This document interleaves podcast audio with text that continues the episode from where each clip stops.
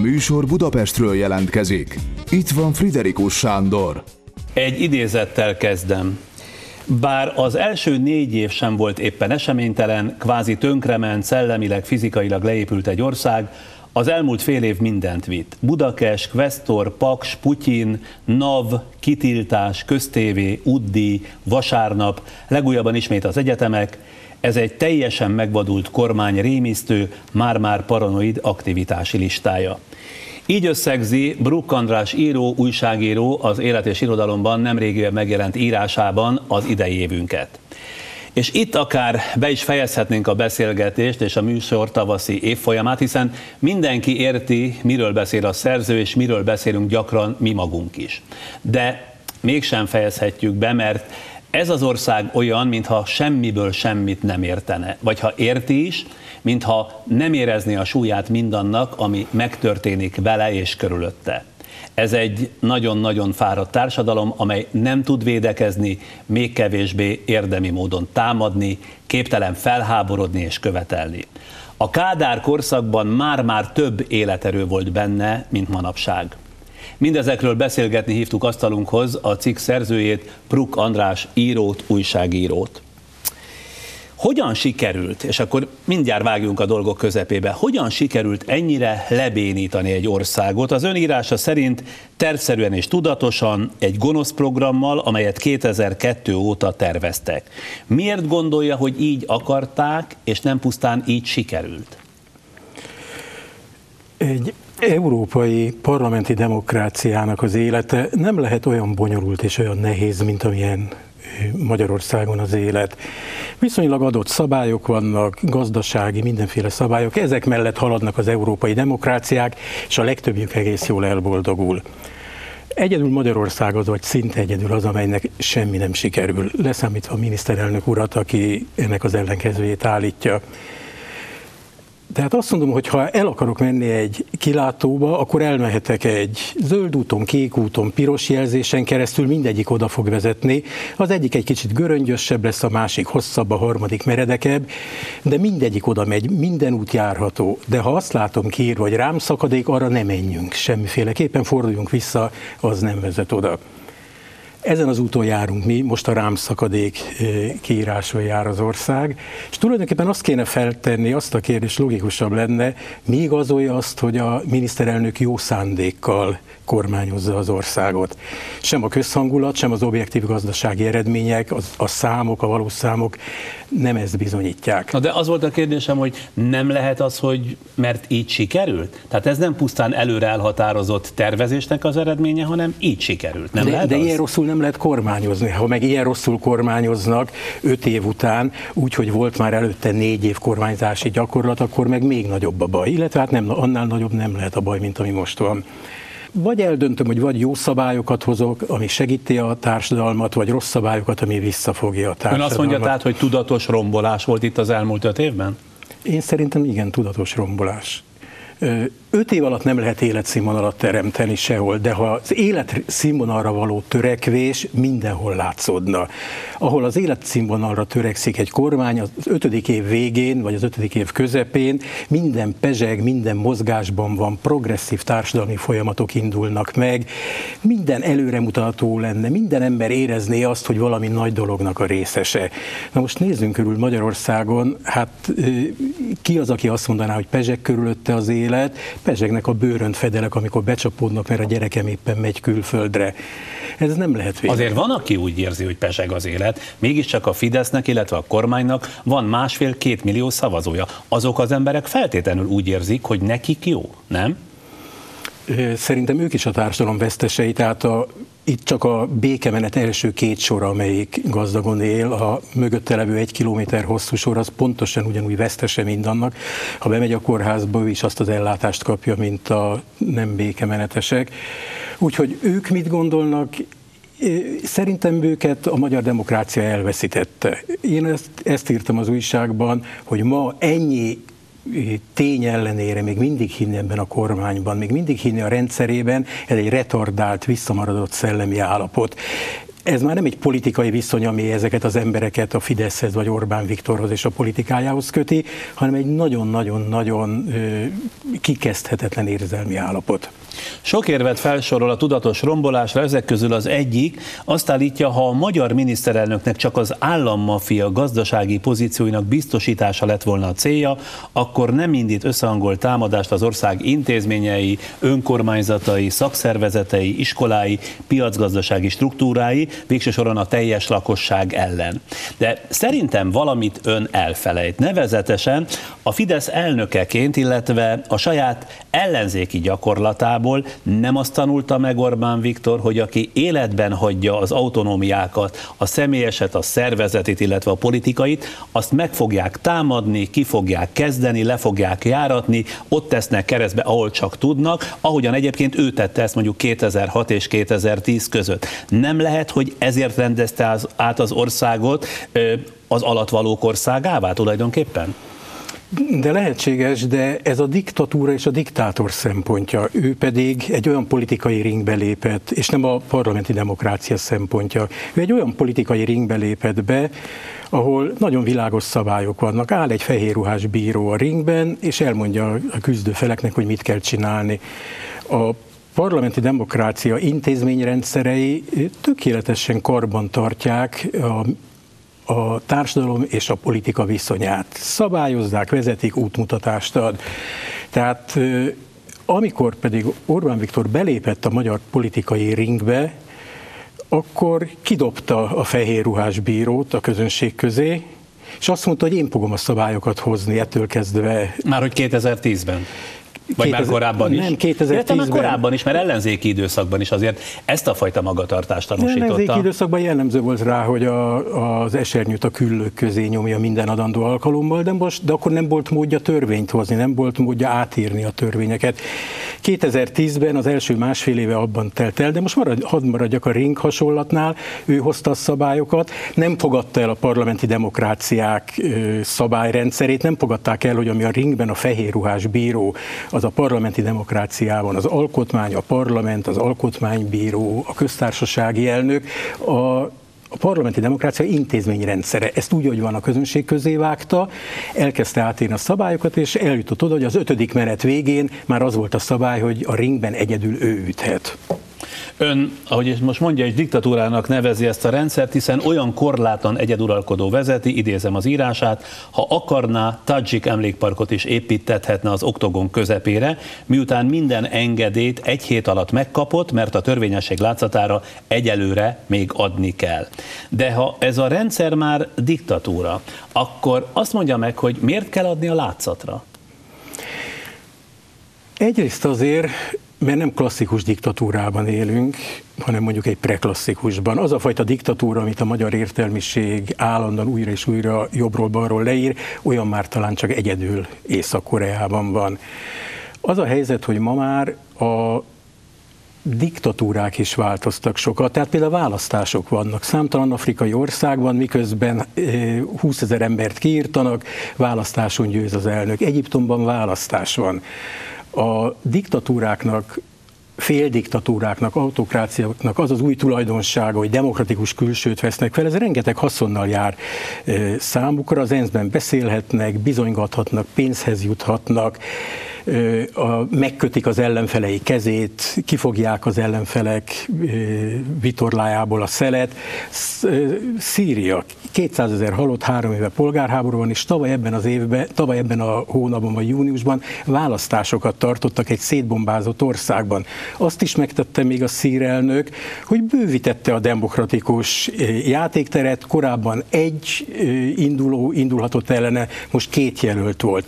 Tehát a diktatúra modernizált vagy újraértelmezett változatával van dolgunk Magyarország esetében is, azt mondja? PR szempontból rengeteg értelme van a diktátornak, hogy eljátsza azt, hogy nem diktatúra. Na most Magyarországon egyrészt hát mi egy EU tagállam vagyunk, itt nem lehet nyíltan szembefordulni, el kell játszani, és hát ezt tudjuk ennek a nagymestere, a pávatáncot kitaláló miniszterelnök. Végtelen sok előnye van annak, hogy a minden bírálatból kifoghatja a szeret, azt mondja, beszélhetsz, tüntethetsz, kiabálhatod az az utcán, hogy vesszen Orbán, és nincs sem bajod. Az én egyik cikkem után nekem jelentkezett egy nagyon erős Fidesz hogy látod András, az a lényeg, hogy írhatsz ennyire hatásos az, hogy bizonyos kis apró szabadságköröket enged. Mi lenne, a, és szerintem azért engedi, mert nem hat, nem elég erős. Mit tenne akkor, hogyha ezek az írások hatnának? Meglátnánk, hogy azonnal tovább szorítaná a prést körül. Ugye négy évbe telt, amíg a világ egyáltalán elkezdte sejteni, hogy brutálisan át van verve. Hosszú ideig asszisztált ahhoz, amit Orbán Viktor művelt, és láthatólag hiába fölismerte, hogy mi folyik, még ma is javarészt tehetetlen. Akkor hogy ne lenne tehetetlen mondjuk az a nép, amelyre az előbb hivatkozott, amelynek az intézménye is hiányoznak az ellenálláshoz? Hát nem kellett volna az intézményeket odaadni. Ugye a, a demokrácia egy olyan szisztéma, amiért naponta meg kell harcolni. Ha valahol a hatalom, mert általában a hatalom csinálja, léket vág a demokrácia intézményrendszerében, a társadalomnak és a társadalom védelmét szolgáló intézményeknek be kell gyógyítaniuk. Ez nem történt meg Magyarországon. Na de kinek kellett volna ezt megtenni? Mert most azt kérdeztem, Mondok hogy egy példát. A nép az hogyan tudott volna az ellenálláshoz eszközöket találni? Elmondok például egy példát. 2010 ősze Stumpf István alkotmány bíróvá való kinevezése. Minden lap megírta, hogy a, nem alkalmas alkalmas rá, nincs 20 év, valamilyen módon nem felel meg az alkotmánybírói kinevezés követelményeinek. Kinevezték, nem történt semmi. Mi lett volna akkor, ha a szakma, maguk az alkotmánybírói testület, a a jogi kar, a jogi kar professzorai, a jogi kar diákjai ezt nem hagyták volna, fölléptek volna ellene. De ezt már szervezni kellene, még hogyha egyes emberekben ott is lenne a tetterő, nem? A demokrácia nem csak a politika részére macerás, amit nem szeret vele foglalkozni, hanem a társadalom folyamatos éb, készenléte, ébrenléte, tetrekészségére van szükség. Anélkül nem, anélkül az történik, ami velünk történt. Mondok még valamit, 2008-ban volt, de, ö, ö, voltak, működtek a demokratikus intézmények, és a szociális népszavazáson az alkotmánybíróság mégis megfúrt valamit, ami akkor törvénytelen volt. Ebben azt akarom mondani, hogy a, az emberek, az, a tömegeinek jellemén hozzáállásán rendkívül sok múlik. Tehát az, hogy mi ide, idáig eljutottunk, az rendkívül sok emberi gyengeség, megalkuvás, félelem, gyávaság, árulások egymásba érő sorozata volt. 2008-ban minden demokratikus intézet a helyén volt, és mégis a legfontosabb cserben hagyta a magyar demokráciát, ezzel gyakorlatilag a Gyurcsány kormány sírját megásta, és Orbán Viktornak pedig azt a példát adta, hogy nem kell engedni a népsz népszavazás intézményét. A első intézkedésének egyike volt, hogy megszüntette. Ön írásában, ebben a bizonyos élet és irodalomban írásában azt állítja, a magyar miniszterelnök folyamatosan pusztítja mentálisan is, erkölcsileg is a saját népét. Ezt milyen példák támasztják alá? Hát a miniszterelnök, egy parlamenti demokrácia miniszterelnöke köznyugalmat és jólétet kell, hogy teremtse. Magyarországon nincs se köznyugalom, sem jólét ezer és ezer módon hasítja keresztül a magyar társadalom szövetét, újabb és újabb frontokat nyit emberek, szakmák, életkorok, nemek, emberekkel szemben. Gyakorlatilag egy olyan millió alakult ki, amikor Magyarországon az emberek egymás haját tépik, családok, barátságok esnek szét. Mindez, ami egy nagyon ravasz számítás eredmény, amíg az emberek egymással foglalkoznak, nem foglalkoznak a miniszterelnökkel. Nem véletlen, hogy olyan nehéz egy egyetemen közös nevezőre állítani a diákságot. Mindenki valahol megvan osztva. Csak az elmúlt hetek miniszterelnöki bejelentései ezer darabra törték megint az ország nyugalmát. Most itt a halálbüntetéshez a menekültekre gondol, ugye? Hát vagy amit a legutóbb a melegek viszonya, megköszönt, hogy a magyarországi homoszexuálisok közössége nyugtomban. Hát ilyen nem hangozhat el sehol. Mert Ez, ezzel mi a baj? Hát ezzel az a baj, végtelenül megsért egy jelentős társadalmi réteget, olyan vitát generál megint, aminek 2015-ben e- nincs helye a magyar társadalomban. Ezeket a vitákat mindenütt egy hatalmú levő miniszterelnöknek nem kiéleznie, nem felszínre hoznia kell, hanem ellenkezőleg csendesíteni, csillapítani a politikának ezekre a egyébként meglévő társadalmi folyamatokra mérséklően kell hatnia. Vagy hát, ha már az előbb itt szóba hoztam talán én, hogy érdemesen Orbán legutóbbi két akcióját, tehát a halálbüntetés, illetve a menekült kérdést, mint nemzeti konzultáció témájává tett ügyet is figyelembe venni. Ugye mind a kettő, hogyha lecsupaszítjuk, akkor nem egyéb, mint szintiszta úszítás, a bosszúvágy, az irítség, a legprimitívebb önzés, az emberek, a másik ember megvetése, és még hosszan sorolhatnám a gyenge eltiprása, a szolidaritás, egyáltalán a, human, a humánum maradékának a kiírtása, ez mind-mind benne van, ami végül is leajasít egy népet. Ön szerint, és ez a kérdésem, Orbán Viktor tudja, hogy mit tesz ezzel a népével? Hát nehéz belelátni egy, egy diktátor egy zsarnok fejében. Azt hiszem pszichiáterek közül talán egyedül Jungnak sikerült Hitlerrel és Mussolinivel is beszélnie. Mussolini egy nagyon vonzó, kedves, kellemes embernek találta, Hitler társaságában félt. Ez nem a túlzás azért Orbánt ezekhez hasonlítani? De, de túlzás, de most arról beszélek, de ha zsarnokról, diktátorról beszélek, akkor nem túlzás. Ö- ha vidéken jár, azt láthatja, hogy kisebb az üdvrivargás körülött, és kevesebb ember fogadja. Ezt biztos látja, hogy miként értékeli, én nem tudom. A kérdés arra vonatkozott, hogy tudja, hogy ezzel a fajta megosztással, ezzel a fajta e, különböző kérdések állandó kijelezésével mit hoz létre a saját társadalmában? Ez száz százalék, hogy tudja, ezt ördögügyességgel alkalmazza az emberek egymás elleni fordítását. Idős tanárokat a fiatalok ellen, több diplomás tanárt a kezdő tanár ellen, korán nyugdíjba menőt, a későn liberálista nemzetivel, különböző vallásokat, vidéket a Budapesttel, ezer módon van szétszabdalva. Ez, ez egy tudatos politika, ahogy korábban mondtam, ameddig egymással vitatkozunk, ameddig nem találkozom három emberrel, aki, akivel körülbelül egy platformon lennék, addig a hatalomnak sokkal könnyebb a dolga. Tudnia kell, hogy mi van. Mondok egy elég provokatívat. Nem lehet az, hogy Orbán belátva, így a demokratikus fejlődés elején, hogy nem vezet sehová a kuszaság, a mindig mindent megkérdőjelező viták sorozata, előbb kiépíti tulajdonképpen a rendszer kereteit, és aztán majd konszolidálja, és ha már állnak a keretek, azt meg lehet tölteni valóban demokratikus tartalommal. Nem lehet, hogy ugyan már lehet, hogy ezt nem ő fogja, hanem a méltó utódja ö, uralni, vagy élvezni, de nem lehet, hogy ez jár a fejében, hogy ő muszáj, hogy megteremtse a kereteket ahhoz, hogy aztán majd azt átértékelve egy másik fajta demokratikus tartalommal, vagy demokratikus tartalommal lehessen megtölteni. Nem mentséget keresek neki, de ez is elhangzik, azért vetem föl. Nem, nem, nem tudok erre válaszolni. Tehát nem lehetséges, hát nem működik. Tehát ez a modell, amit ő ránk kényszerített, az országra kényszerített, ennek csak és kizárólag a negatívumait látjuk. Nem, nem, nem mond. Nem Tehát mond. ezeket a kereteket nem lehet megtölteni demokratikus tartalommal.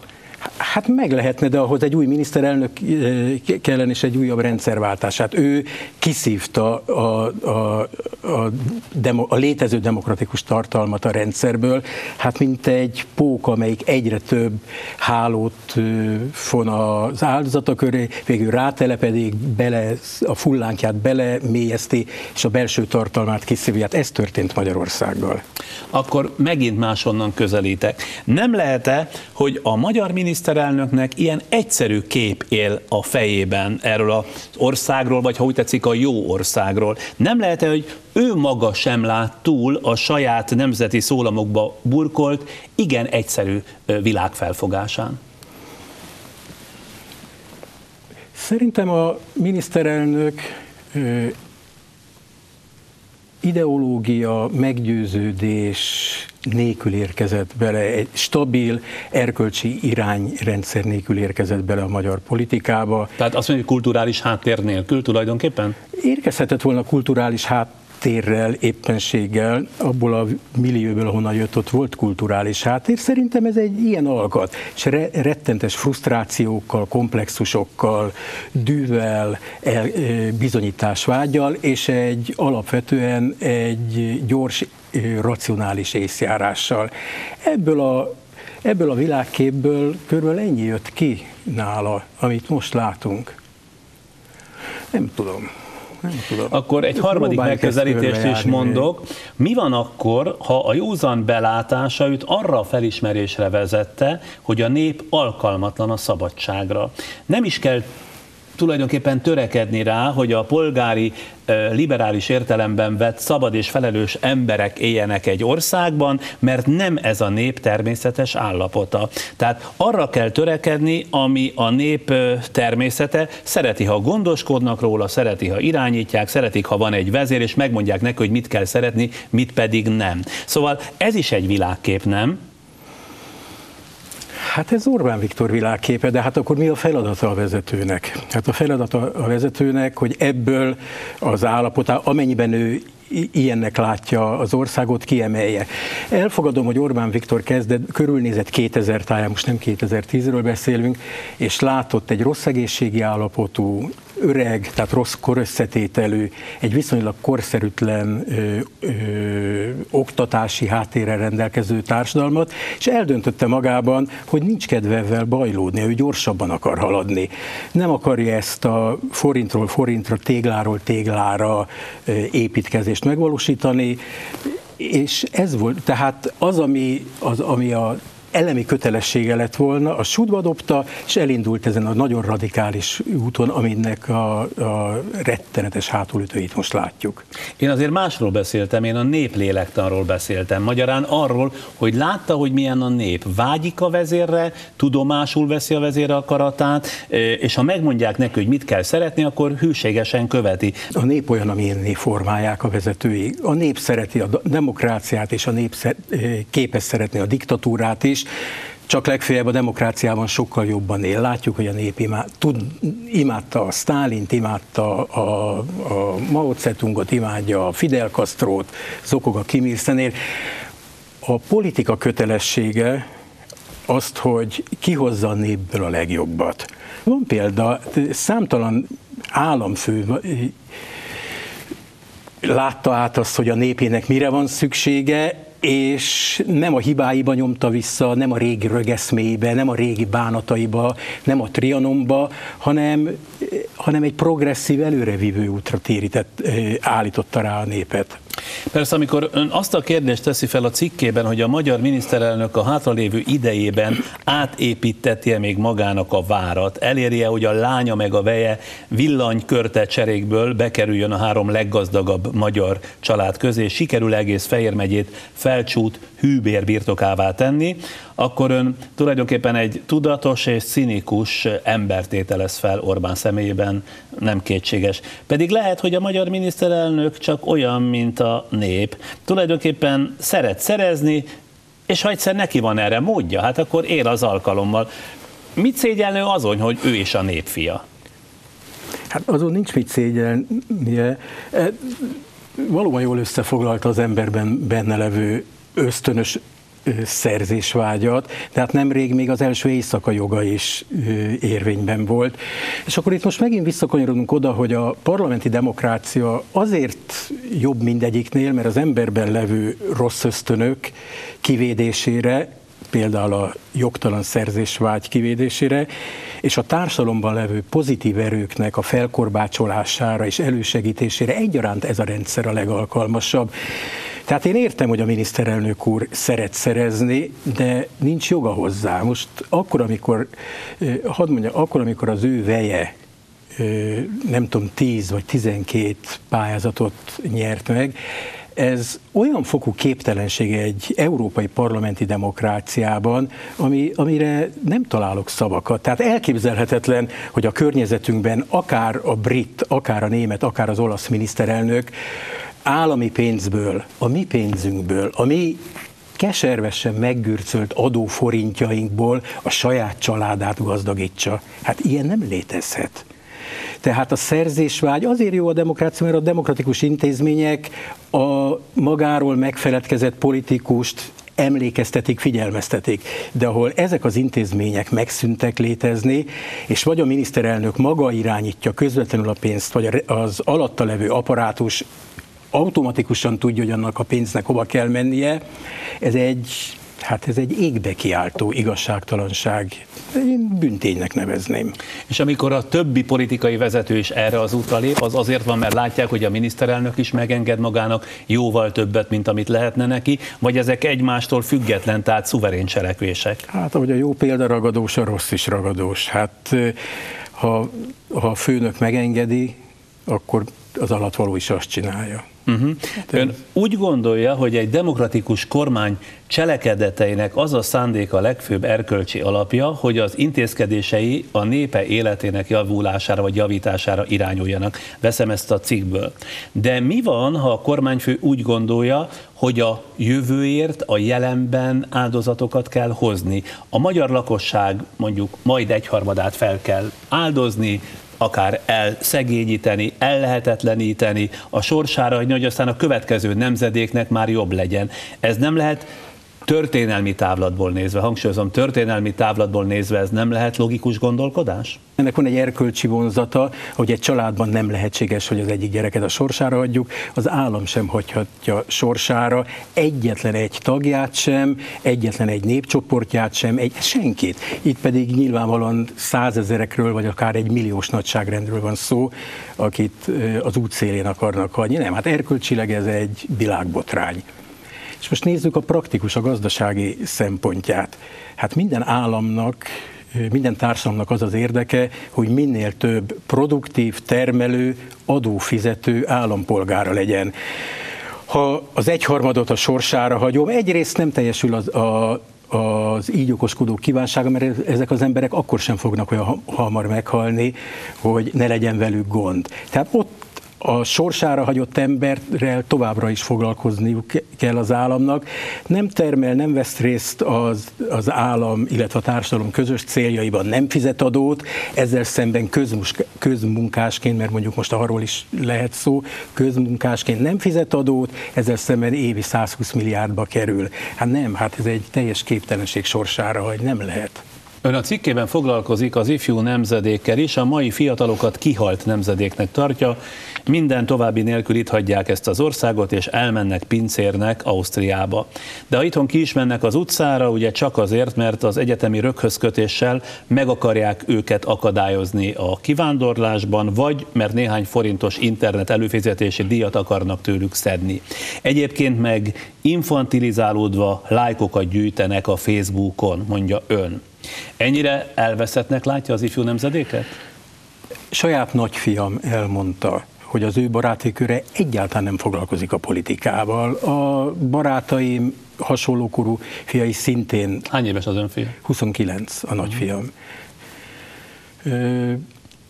Látom azt, hogy Madridban, vagy Párizsban, vagy Barcelonában, ha valami az ottani kormány az oktatást érintő döntést hoz, akkor tízezerek, alkalmasint százezerek vonulnak az utcára, és el is, ére, el is érik.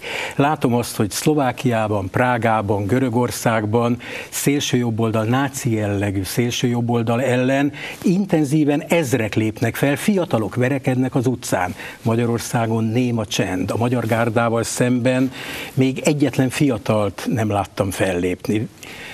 Tehát miközben nem élek közöttük, azt látom, hogy a magyar fiatalság abszolút kivonult. Mikor, amikor azt mondom, hogy magyar fiatalság, természetesen nem azt mondom, hogy mind a száz. Százból 90.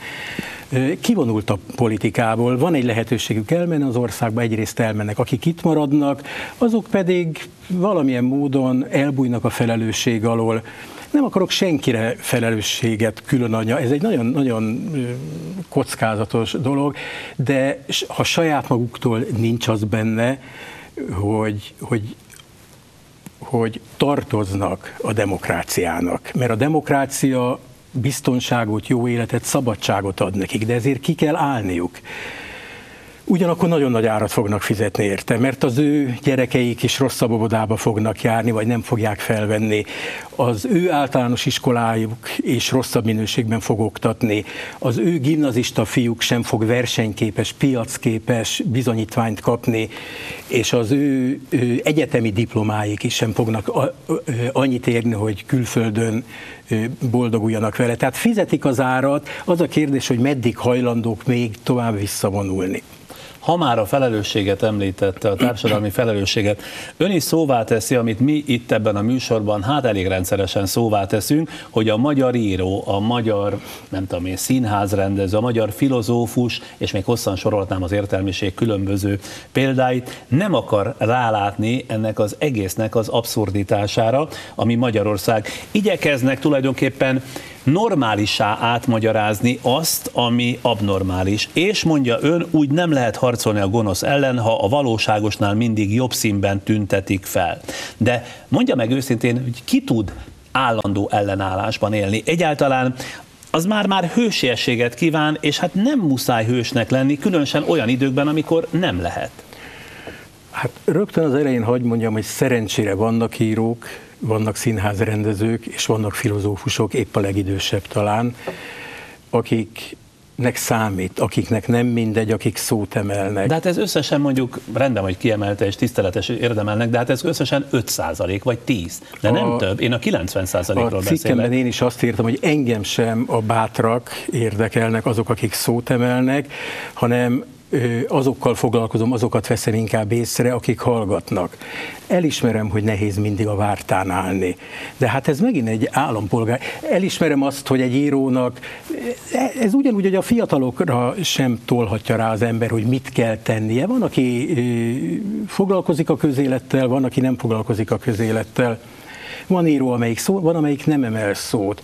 Hozzám az az embertípus áll közelebb, aki vállalja a kockázatot, aki nem bújik el a, a hát aki nem bújik el, nem tudok mást mondani. Egyszerűen, mint embertípus számomra a küzdő, a harcos, a kiálló sokkal értékesebb, mint az, akit, ha mikrofon elé állítanak, bármiről hajlandó beszélni, csak arról nem, amiben él. Na de milyen a megfejtése? Miért van ez így? Miért van a többség abban a helyzetben, vagy miért tartja magát a többség, az értelmiség többsége abban a helyzetben, hogy nem szól hozzá, kivonul és csendesen tűri, ami a feje fölött is történik? Sándor, nem tudok rá válaszolni, nem, nem tudok más fejével gondolkodni, nem tudom nem tudom, de tragikusan. Tehát ugye azt látjuk, hogy a, a világ története tele van hősökkel, Zólától kezdve az orosz Szaharovig, Ganditól kezdve, nem tudom, szóltak, szót emeltek, nyertek, elbuktak, belebuktak. Ha egy társadalomban nincs elegendő számú olyan értelmiségi, olyan, olyan erkölcsi fénycsóva, akik utat mutatnak, annak a társadalomnak annyi. És ma Magyarországon nagyon-nagyon kevés az, aki, aki hajlandó kiállni, hajlandó azt kell, hogy mondjam, nem is vinni, vinni a bőrét a vására. Ez ma egy olyan, olyan típusú diktatúra, hogy mondtam, preklasszikus, nem klasszikus, nem büntethet meg senkit. Nincs börtönben senki. Igazából én is azt mondok, amit akarok. Nem tudom, hogy miért nem kockáztatnak többet, nem tudom megmondani. 40-41 perce beszélgetünk, és érdekes, hogy bárhonnan közelítünk, mindig egy emberhez jutunk, Orbán Viktorhoz, ugye, mert róla beszélünk. Valóban és akkor ez már megint csak egy kérdés, valóban ekkora súlya lehet egy embernek 10 millióval, vagy legalábbis 7-8 millióval, és a világban, világgal szemben, és ha igen, akkor miért? Hát egyrészt azért, mert 20 éve ő a legfontosabb politikus, a legbefolyásosabb politikus. Magyarországon az elmúlt 20 évben semmi nem történt nélküle. Az utolsó, nem semmi, majdnem semmi. Az utolsó év, öt évben pedig sajnos semmi. Aztán azért beszélünk róla, mert ő maga állandóan beszél. Hetenként rádió szónoklatokat tart, és két rádió beszéd közben mond három olyan dolgot, amire muszáj reagálni. És azért beszélünk róla, mert az igazság nagyon fontos. Egy társadalom az igazság és a miniszterelnök úr nagyon sok igaztalan állítást állít. Egy társadalom nem tud létezni igazság nélkül.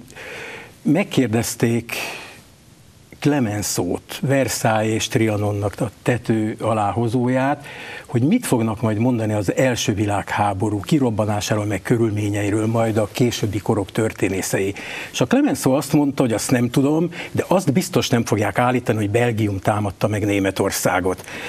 Vagyis a tények fontosak, a tények a politikában számítanak, és a tényeknek azt a véletlenszerű kezelését, ami nálunk megvalósul, tehát határai vannak a tények értelmezhetőségének. Magyarul nem lehet éjjel-nappal hazudni. Na hát ezért foglalkozunk a miniszterelnök úrral annyit.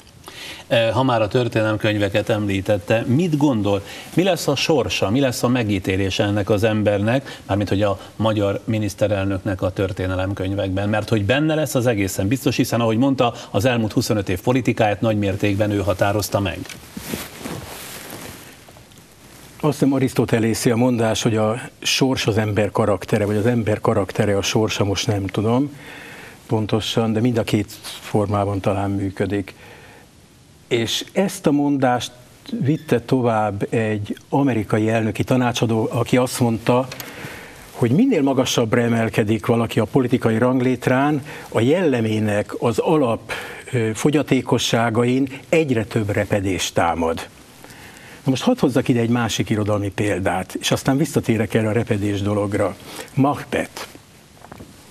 Macbeth a skót király hadvezére megnyeri a háborút, előtte a boszorkány, három boszorkány megjósolja neki, hogy a háború megnyerésért kitüntetést kap, és megjósolja neki, hogy skót király, hogy király lesz. A kitüntetést Macbeth megkapja, de ez a jóslat, hogy király lesz, benne ragad a fejébe, nem tud tovább szabadulni. Kezdetben vívódik ellene, elveti, föladja, királygyilkosság, szörnyűség, de az alapkaraktere, a túlzott ambíció nem engedi. Végül valóban megöli a királyt, elszabadul a pokol, szinte sztálini-szerű nép, írtást mindenkit kivégez maga körül, őt is eléri a végső büntetés, egy párbajban meghal, nincs megváltás, végig tiszt, miért, miért engedett a kísértésnek Macbeth?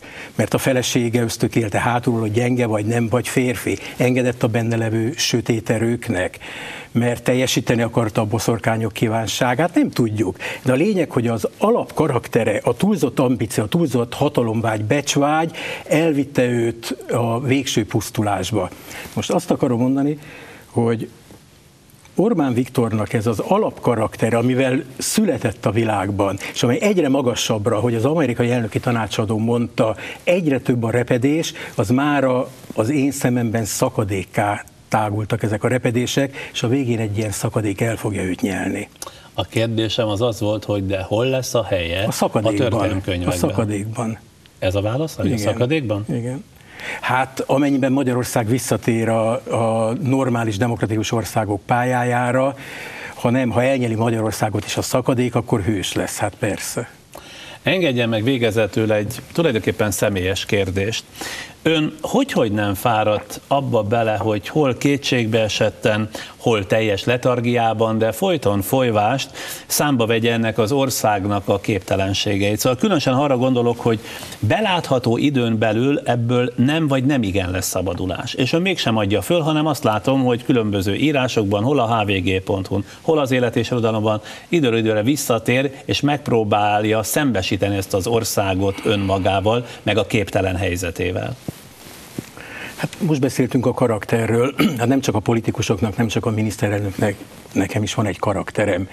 Ilyen a karakterem, elismerem fárasztó, elismerem, hogy sokszor állok a küszöbén annak, hogy feladja, mert értelmetlennek tartom, aztán valami... Feladja milyen értelemben? Nem írok többet, így is nagyon sok, nem nagyon sok, ami felkérést kapok, nagyon sokat a felkérések közül visszautasítok, nincs kedvem hozzá, értelmetlennek tartom. Szóval végtelenül reménytelen ma ez a dolog. Hát nem, nem, lehet, De a karakterével az következik, hogy folytatja, vagy legalábbis időről időre minimum figyelmeztet, vagy csönget egy kicsit. Igen. Mostanában divat, nyilván ön is olvasta, hogy ilyen kis európai földterületeken, amelyek egyetlen országhoz sem tartoznak, tehát senki földjének minősülnek, európai polgárok mikroállamokat alapítanak, méghozzá olyan elvek alapján, amelyeket ön is kívánatosnak tart, legalábbis ahogy olvastam arról nem olyan régen, meg ahogy elolvastam nem ezt az egy cikkét, láttam valami hasonlóságot, tehát a szabad polgárok országát egyszerűen szólva.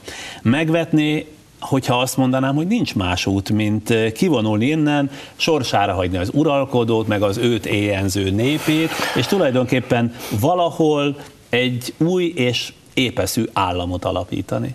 Maradjunk a klasszikus példánál, Mózes népe 40 évig bolyongott, miután nem mondta meg, hogy hol van ez a hely, feltételezem, hogy valahol itt a Kárpát-medencében. Itt, itt nem olvasott róla? Itt van Magyarország alatt. De nem, amit maga, hogy, hogy a, mi vonulnánk ki, most nem a cseh férfiről beszélek, tehát azt, ja. azt mondom, hogy mi is bolyanganánk vagy 40 évet, szerintem ehelyett ez a, pont ez a 40 év maradjunk itt, és 40 éven belül valami jobb lesz itt. Hát azért ezzel sem nagyon, hogy milyen virágos jó kedvre derített. Tehát, hogyha azt mondja, 40 éveből eltelt mondjuk hát 5, ez még 30 példa miatt, hogyha Mózes csak 20 bolyong, akkor... akkor még 35 van hátra? Ezt jósolja ezzel? Igen.